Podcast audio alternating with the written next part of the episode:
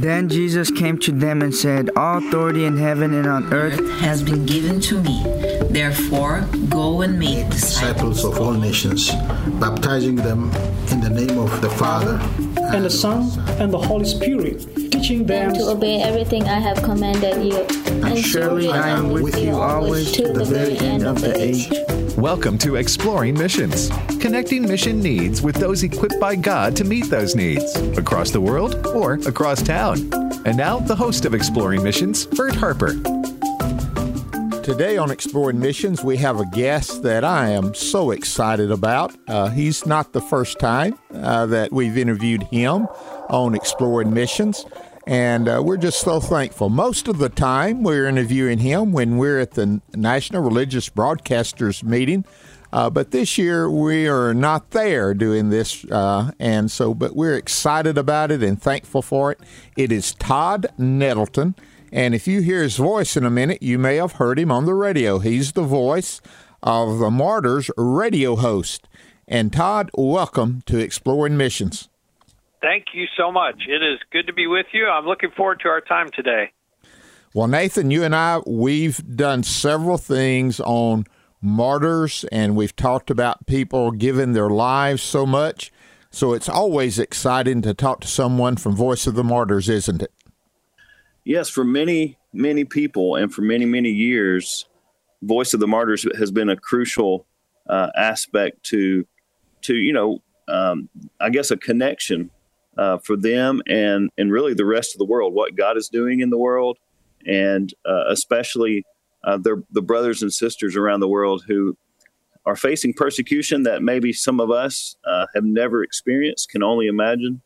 Um, and so, even for me personally, uh, Voice of the Martyrs has been a, an important aspect of, um, you know, my prayers and um, and my encouragement and challenging me to uh, to be faithful to the Lord.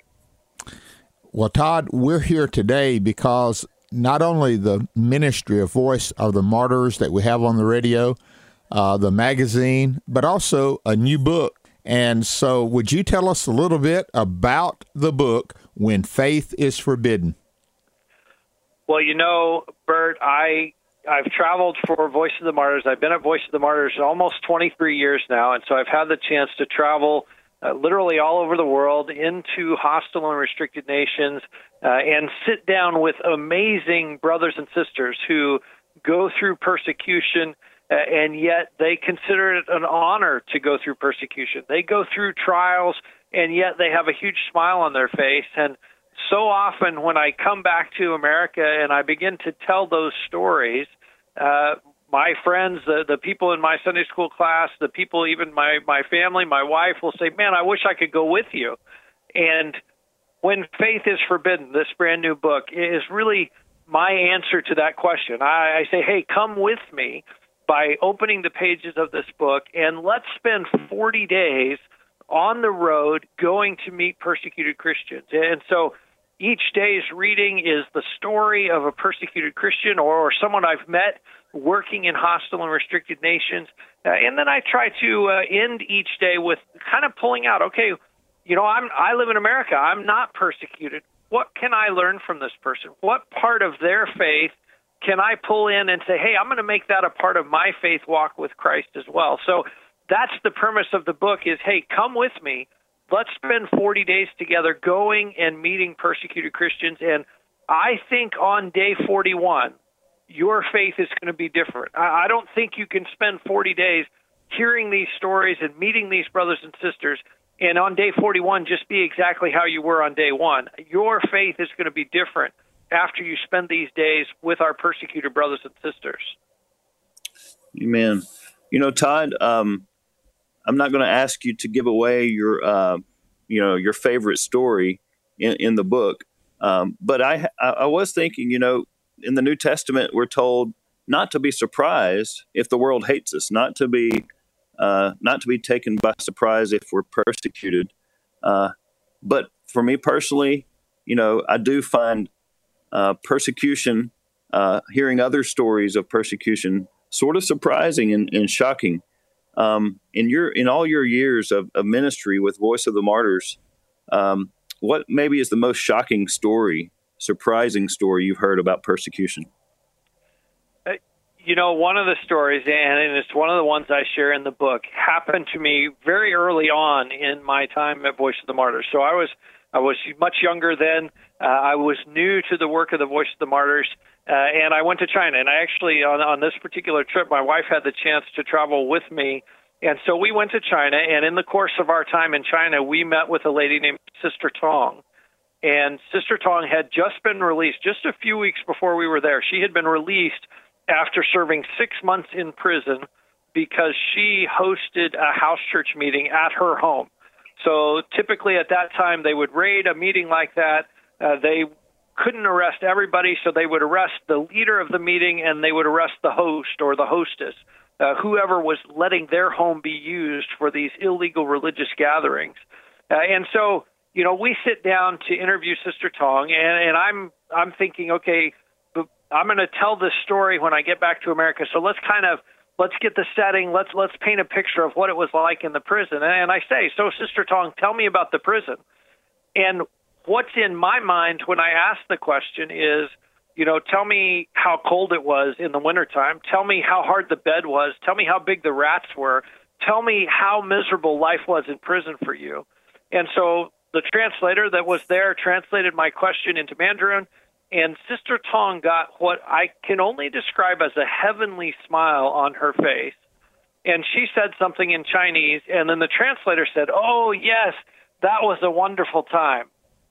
And I I looked at the translator because I thought, okay, I asked about the prison, so so clearly we've got a, a translation issue here because I asked about the prison. I'm expecting her to tell me how miserable it was and how difficult it was, and she says, "Oh yes, that was a wonderful time." And so I, I, you know, I looked at the translator like, hey, no, no, you must have missed something because I asked about prison, and he's like, no, no, no, I asked the right question, and that's what she said. And then she went on to say, listen, let me tell you about prison. The Lord was so close to me in prison. Jesus, Jesus was right there with me every single day. He was right there. The the closeness of the Lord was so special to me. And she said, you know what else? There were some other ladies in my prison cell, and when I got there, they didn't know Jesus Christ. And so I got to be the one to introduce them to Jesus, and they're following Jesus now. So she looked back on that six months in prison as a wonderful time because Jesus was there with her and because he had ministry for her to do there.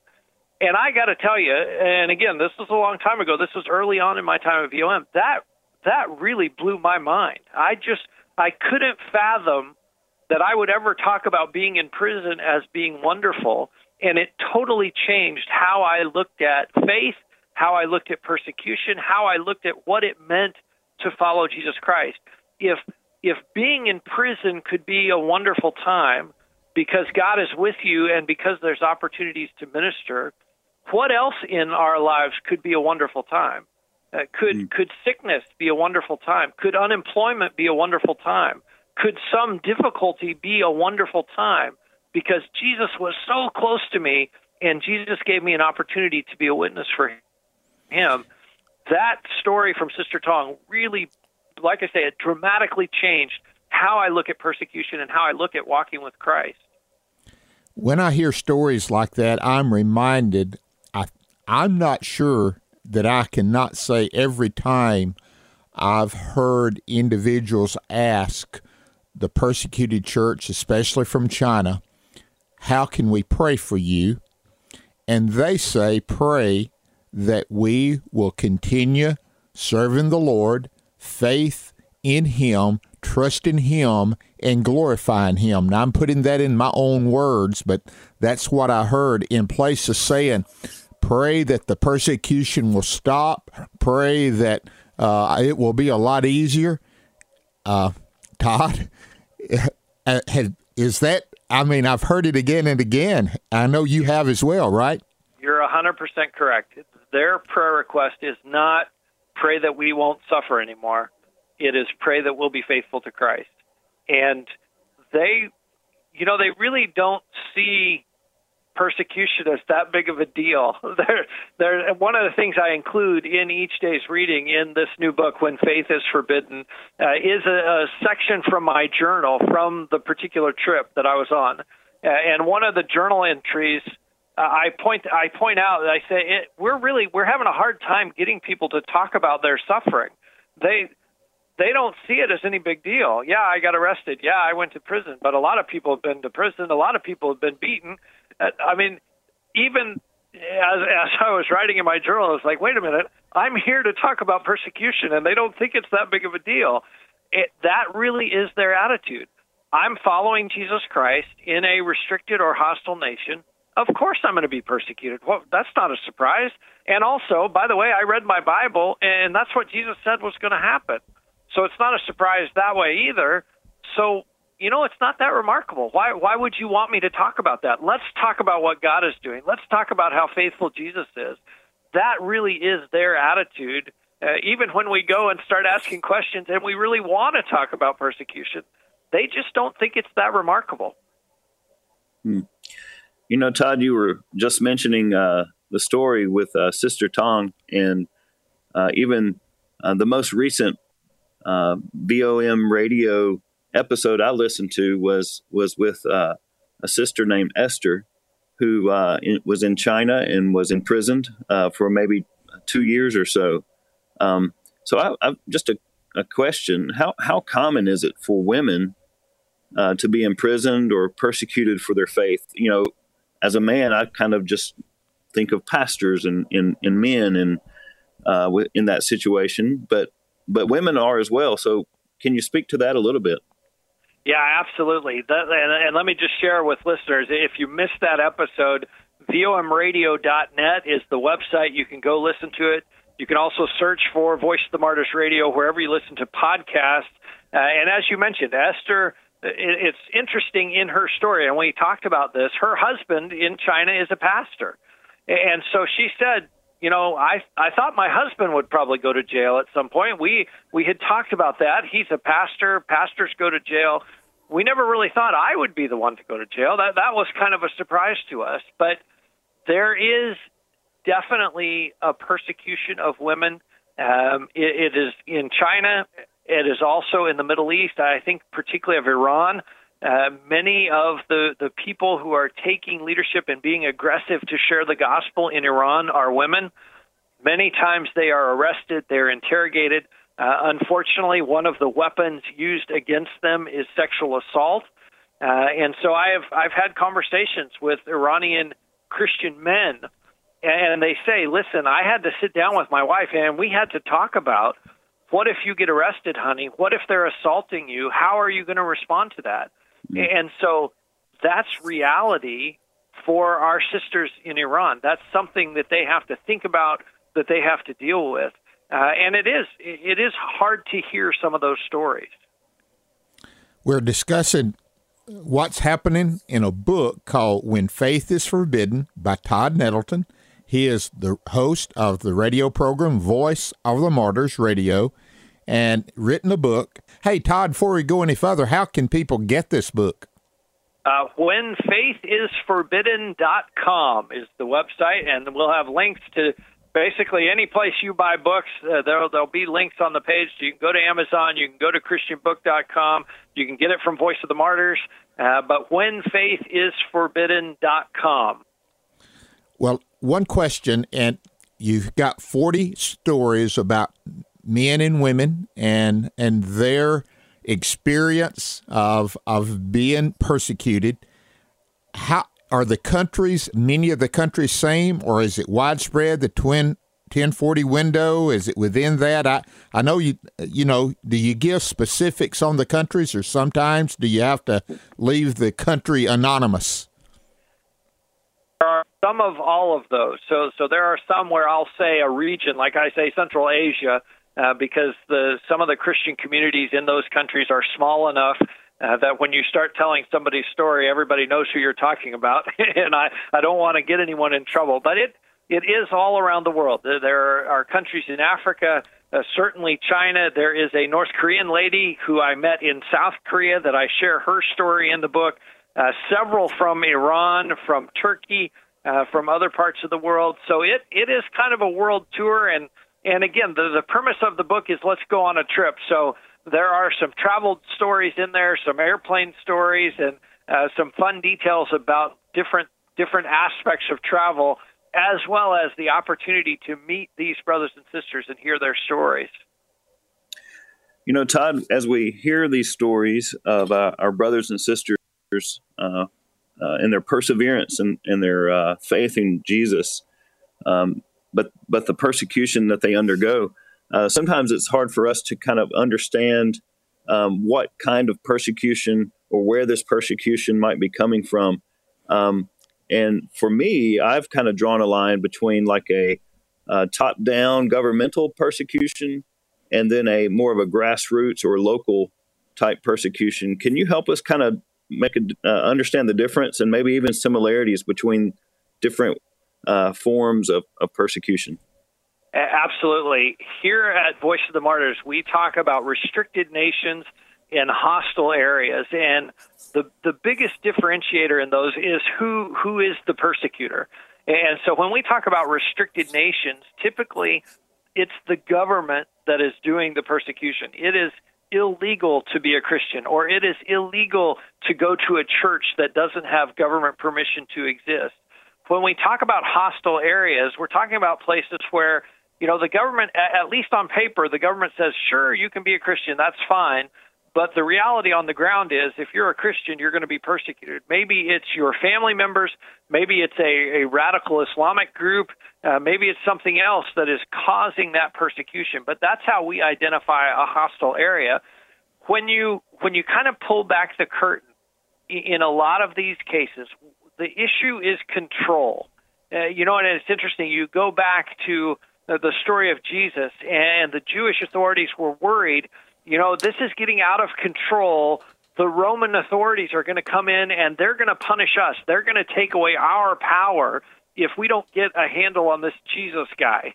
And so that's, you know, part of the, the reason why Jesus was crucified. That issue of control is still such a huge part of persecution around the world. I mentioned Iran earlier the church is growing so fast in Iran. Eh, according to Operation World, it's the fastest growing church in the world is in the Islamic Republic of Iran. The church is growing so fast that the the Muslim government, the Islamic government says we have to stop this or it's going to threaten the government. It's going to threaten us. How can an Islamic government rule if we let the church grow this fast? We've got to control that. The same issue in communist China. The Communist Party says, you know, what you do on Sunday is your business as long as you're a communist first and your first priority is the country and the party. Then if you want to say you're a Christian after that, that's fine. Christians say, no, no, no. Christ is the head of the church. Christ is my highest priority. The first thing I want to do is be a good follower of Jesus Christ.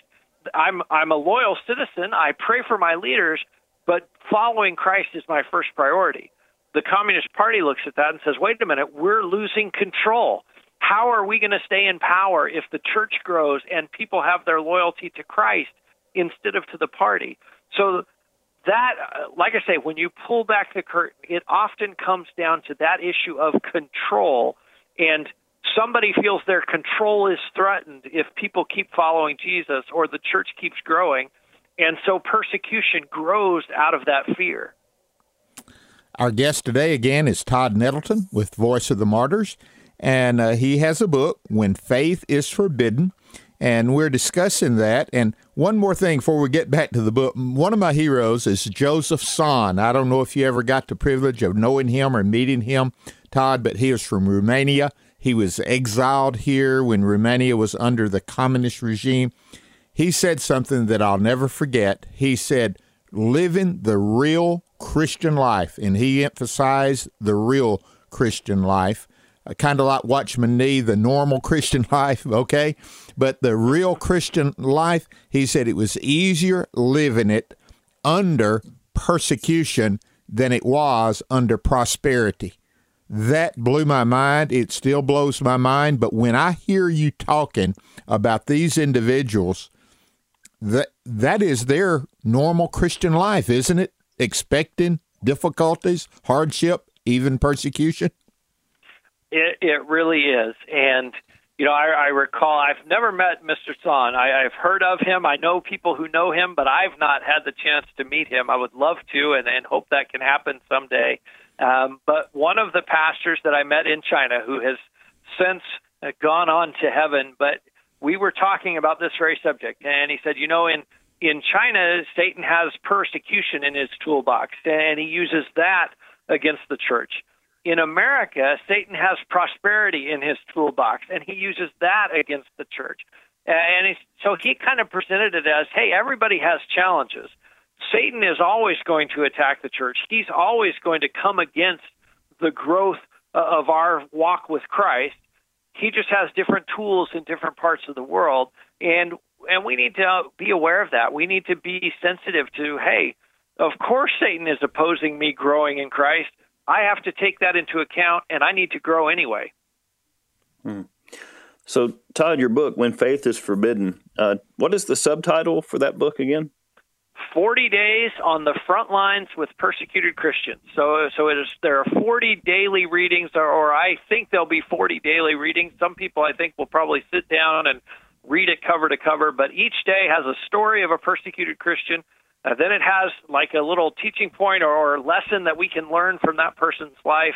Uh, and then I encourage people to pray and I encourage them to jot down some notes. Hey, what what can I learn from this person, or, or what is God showing me through this person's story, uh, and really make it a time of, of devotion and make it a time of growth in their own walk with Christ. When I well, when I hear that, and I, I want to be specific on this, there's a country there uh, in Southeast Asia that's going through military, um, you know, rebellion right now. They've overtaken the, the government. Myanmar, former Burma, is is far as what you've heard. Is the persecution going to be worse, less, or do you have any idea? I know we need to pray for them, right? And the the Christians there. Have you had any updates concerning the believers there? Um, the believers in Myanmar are very concerned uh, because under the military junta that, that ruled until I believe it was 2013, uh, there was significant persecution there. And so, if the military returns to power, if they return to the way they were doing things before, uh, the Christians are very, very concerned about what that will mean for the church. Uh, and I, I join you in calling our listeners. Let's pray for the country of Myanmar pray for our brothers and sisters who are there because there there's a lot of fear about what what could happen in the days to come. Uh, Todd, can you? Uh, I don't know how much time exactly we have, but I imagine our time is brief. Can you quickly share a, another story from from your book? Well, one of the stories that I tell in the book, and in fact, I take two days to do it because it's such a great story, is the story of a man named Iman from Iran and uh, Iman was a drug addict uh, before he met Jesus Christ. And actually, as he started telling me his story, he said, Now, I want you to understand, I have always wanted to be the very best at whatever I did. He said, When I was in the Iranian army, I told my commander, You send me to the place where the fighting is the worst. I want to be martyred within 24 hours. And he said, When I was a drug addict, I wanted to use every drug that was possible to use, and I wanted to use more than anyone else was using. And he said, when I was a thief, I wanted to steal more than anyone else could steal. And in fact, if someone else had tried to steal something and failed, then I wanted to steal it to show I was a better thief than they were. So out of this sort of competitive fire, Iman becomes a follower of Jesus Christ. And God turned that to, to him now saying today, I want to be the best follower of Jesus Christ that I can possibly be. I want to be the best evangelist that I can possibly be. In fact, he believes that any person that he has a conversation with is someone that the Holy Spirit has prepared to hear the gospel. And so, literally, and, I share this in the book, arrested for his faith, for his gospel work. And he went to prison. He was in prison for a month. Uh, much of that time was in solitary confinement, but part of it he shared a cell with a hundred men. And in the days that he was there, he shared the gospel with every one of those 100 men. 24 of them knelt with him and prayed to to renounce their old life and to become a follower of Jesus Christ. When Iman was released from prison, he sent in his his monthly ministry report to his leaders that, that he sends in every month, and, and he said, "Well, in the last month, I shared the gospel with 100 people. 24 of them prayed to receive Christ and are now following Jesus. He never mentioned in the report, by the way, I was in prison while I did that. I, I got arrested, so all that ministry for that month was in prison. It never, that didn't factor into his report at all. It was simply, I shared the gospel with 100 people. 24 of them prayed with me to receive Christ. And like I say, that, that competitive fire that drove him as a sinner is now driving him as a follower of Jesus Christ. He says, I want to be the best evangelist that I can be. I want to tell every single person I meet about how Jesus rescued me from drugs. He rescued me from sin, and he can rescue them as well. So that's one of the stories. Every, every time I read it, it moves me. We've we've been through the editing process, and I've read it a number of times, and I find myself often just weeping as I read that story because I'm so moved by his passion uh, to to tell people, "Hey, uh, Jesus rescued me. He can rescue you too." I, I hope that rubs off on some of our readers because Jesus rescued me too. Uh, I also should be telling people that story. You know what Voice of the Martyrs does for the church is is amazing, and this book, when faith is forbidden, is going to add to that right now, uh, would you say what is the greatest area? I, I, know we're going to pray for a lot, but I know the Iranians, uh, the people from Myanmar, I know we're praying for them. Any other group that we really, those of us that pray for the pers- those that are being persecuted in reality, Todd, where would you say that would be? Where could we concentrate our prayers? let me encourage you to pray, and I won't say a specific country, but let me encourage you to pray for Christians who are in prison for their faith right now. Uh, I think of Pastor Wang Yi, who's serving a nine year prison sentence in China. Uh, I think of a man named Ebrahim Firouzi in Iran, who is in internal exile, basically locked up inside Iran. 400 or so Christians currently imprisoned in Eritrea thousands of Christians in concentration camps in North Korea. Uh, and just pray for them. Pray for them for their safety, for them to have enough to eat today, for them to be healthy, uh, but also pray for opportunities for them to be a witness. We, we have stories in this book of prisoners witnessing for Christ. And so I would encourage you pray for our brothers and sisters who are in prison right at this moment. Todd, thank you for being with us. Nathan, thank you. Again, that book is When Faith is Forbidden. You can go to whenfaithisforbidden.com and be sure to listen to Voice of the Martyrs Radio. Thank you again, and God bless you.